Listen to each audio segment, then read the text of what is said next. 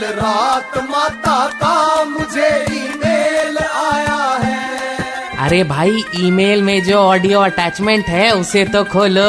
हाँ तो मैं क्या कह रही थी, सुना है आजकल कोलकाता में इम्यूनिटी बढ़ाने वाली मिठाइयाँ बन रही हैं।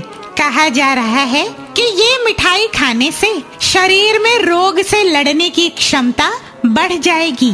मिठाई से? लेकिन मुझे मिठाई बिल्कुल नहीं पसंद माता। अरे वांगड़ू, तेरे लिए इम्यूनिटी बूस्टर पिज्जा बनवा दूंगी, डोंट वरी। खैर, कल रात मेरे इंडियन भक्त फ्रॉम न्यूजीलैंड नवीन कुमार का कॉल आया था। कह रहा था माता, यहाँ न्यूजीलैंड में लगभग आखिरी कोरोना पेशेंट भी स्वस्थ होकर हॉस्पिटल से डिस्चार्ज हो गया। इंडिया में कब तक होगा माता?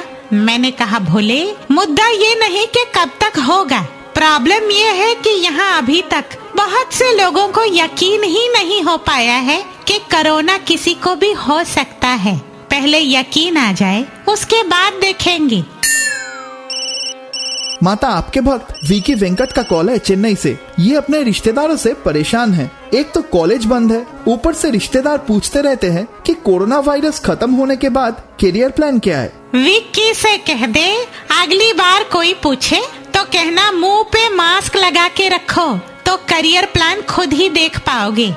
पापा कहते हैं बड़ा नाम करेगा। माता का ईमेल बाउंस हो गया। Just download and install the Red FM India app फिर से सुनने के लिए।